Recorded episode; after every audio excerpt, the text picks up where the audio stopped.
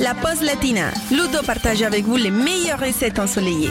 Cette fois, nous avons bien les deux pieds dans l'automne, les amis, et on ne peut plus reculer. En revanche, on peut continuer à se régaler avec des bons petits plats et pour faire remonter la température, du moins en cuisine, quoi de mieux qu'une bonne recette de pasta? J'ai essayé à la maison une version légèrement modifiée des spaghettis au pesto et au parmesan et j'ai simplement remplacé le parmesan par la mimolette et c'est pas mal du tout. Alors par ici pour la recette, pour 4 personnes, il nous faut 500 g de spaghettis, une botte de basilic, 100 g de mimolette extra vieille, 10 centilitres d'huile d'olive, 50 g de pistache et une gousse d'ail. Alors pour commencer, nous allons rincer, sécher et effeuiller le basilic et réserver quelques feuilles.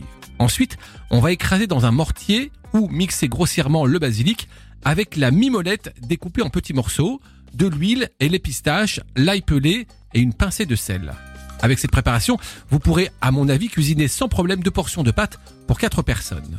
Maintenant, on va faire bouillir une grande quantité d'eau salée, plonger les spaghettis et les faire cuire al dente, et puis à la fin, récupérer une louche d'eau de cuisson et puis égoutter nos pâtes.